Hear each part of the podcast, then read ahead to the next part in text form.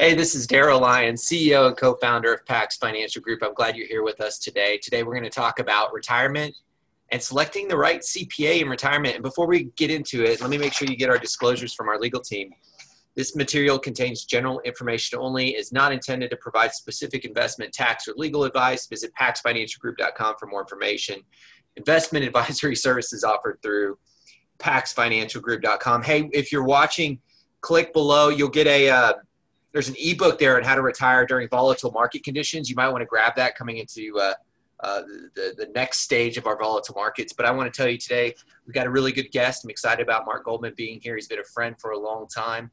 He um, leads a company called MGR Accounting Solutions or recruiting, um, really a, a, recruiting firm that helps um, in our community and beyond uh, firms to identify accountants.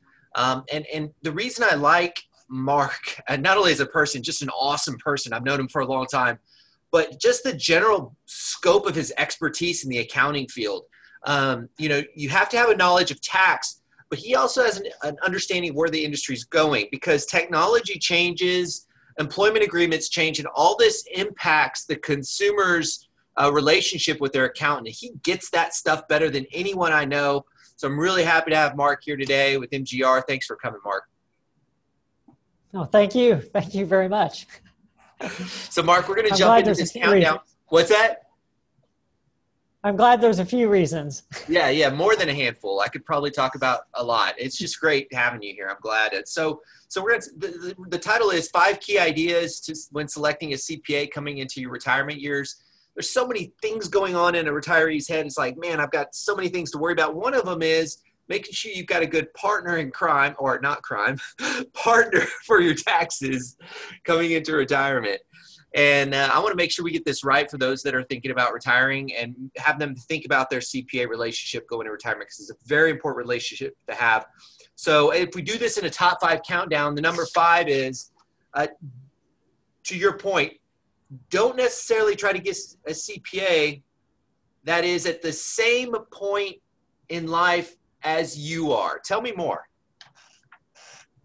Sure. No, that's that was the first thing that came to mind because I was thinking about it, and I know if I'm looking for a new, you know, service provider of any kind, it's just human nature to find someone that you relate to well, and part of that for some people is someone in the same age group. The problem is, or with with you know doing that in this selection process, is that the accounting profession has an aging demographic, just like a lot of professions. Uh, the New York State Society did uh, actually they do a practice management survey every year, and the one that came out most recently shows that nationwide, not just the state of New York, but nationwide, 61% of CPA firm owners are over the age of 50. Okay. And so that means over the age of 50, that means 60s, 70s, 80s, because some CPAs work a long time. They love what they do. And then for retirees, actually, most retirees would be looking at a smaller firm individual, typically not one of the huge national firms.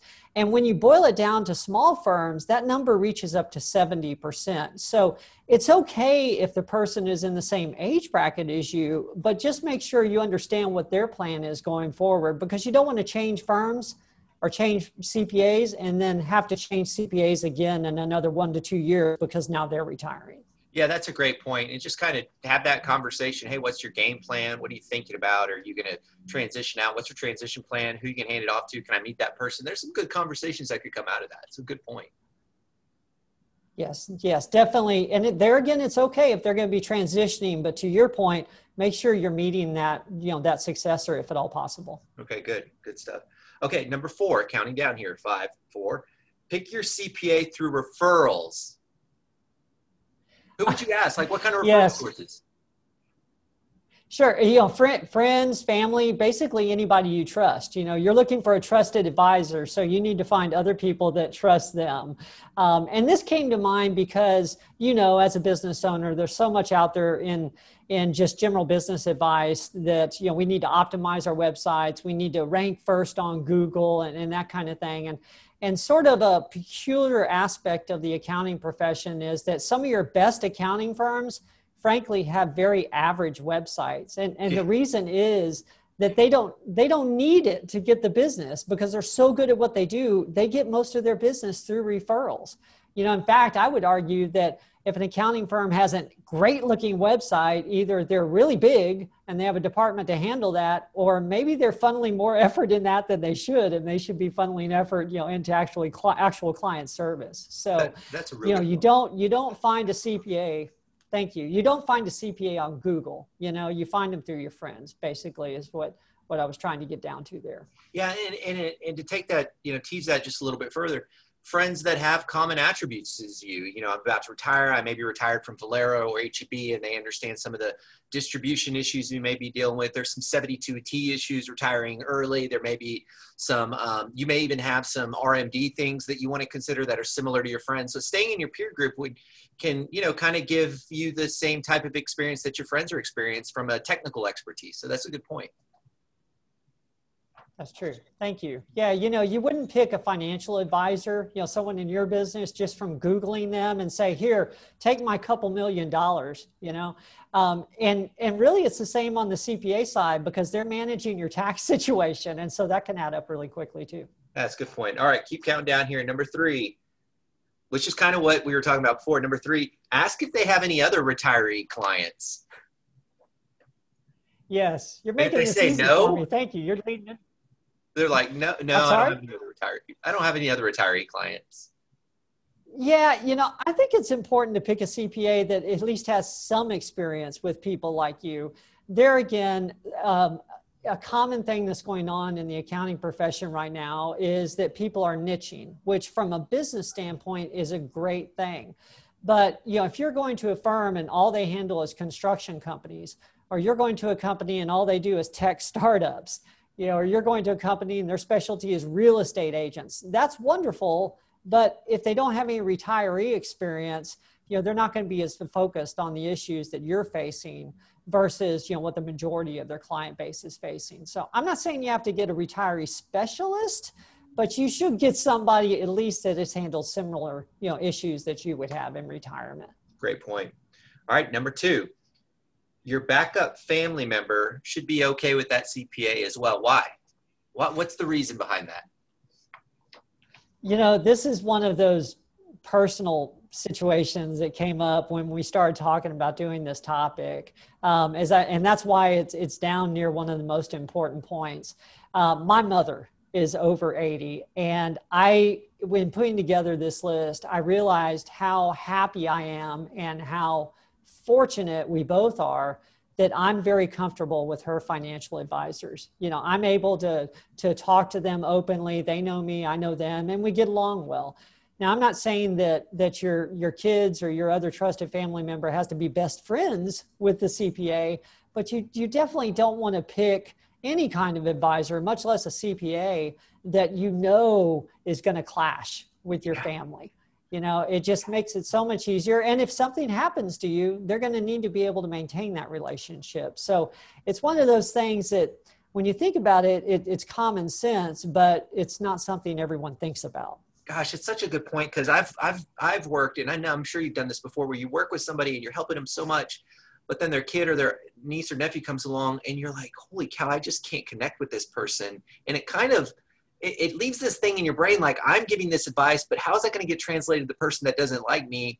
And then how does this weird loop of three-way communication look? And and it really gets clunky for everyone and awkward. So it's such a good point, making sure that key relationships, kids in particular, like the guy or girl, right? Yes. Yeah. Clunky and awkward are, are two great words to describe it, and you don't want that. I've been there, um, and I'm sure you have too. All right. Number one, drum roll here. All right. We're counting down the five key ideas when selecting a CPA in retirement. Uh, number one, stick with your CPA unless you have a really great reason to change. Okay. I want to hear more. Yes. And, you know, as I was thinking through these points, I was thinking, you know, I don't want to encourage people to change CPAs just because they're entering retirement. a good relationship with the CPA is a lot like a good relationship with the doctor. You know, over time they get to know you and they're going to be able to make better recommendations for you. So, if your CPA is serving you well right now, if there's no reason to change, well, then you should stick with who you have. Yeah, that makes perfect sense. And I get that. And I think uh, a lot of people would agree. Um, all of these points collectively are really good wisdom. I wouldn't expect anything less from you, Mark. Mark, I'm going to have some CPAs watch this and some account accountants they may be interested in your services. What are your what's your website so you can make sure you they can learn more about you and what you do? Oh, thank you very much. It's www, of course, mgrar.com. It stands for MGR Accounting Recruiters. MGRAR.com. Okay, y'all can learn about Mark at, at that website. Um, and then you can download that book about the volatile markets, how to navigate there. There's a link um, in the podcast notes and the Facebook notes. And I just need to make sure that you leave with this final comment. I'll say bye to Mark. Thank you, Mark. You rock. You did a great job. But this final comment for all of you guys you need to remember this in all money decisions. It's very important. You think different when you think long term. Thanks for tuning in today.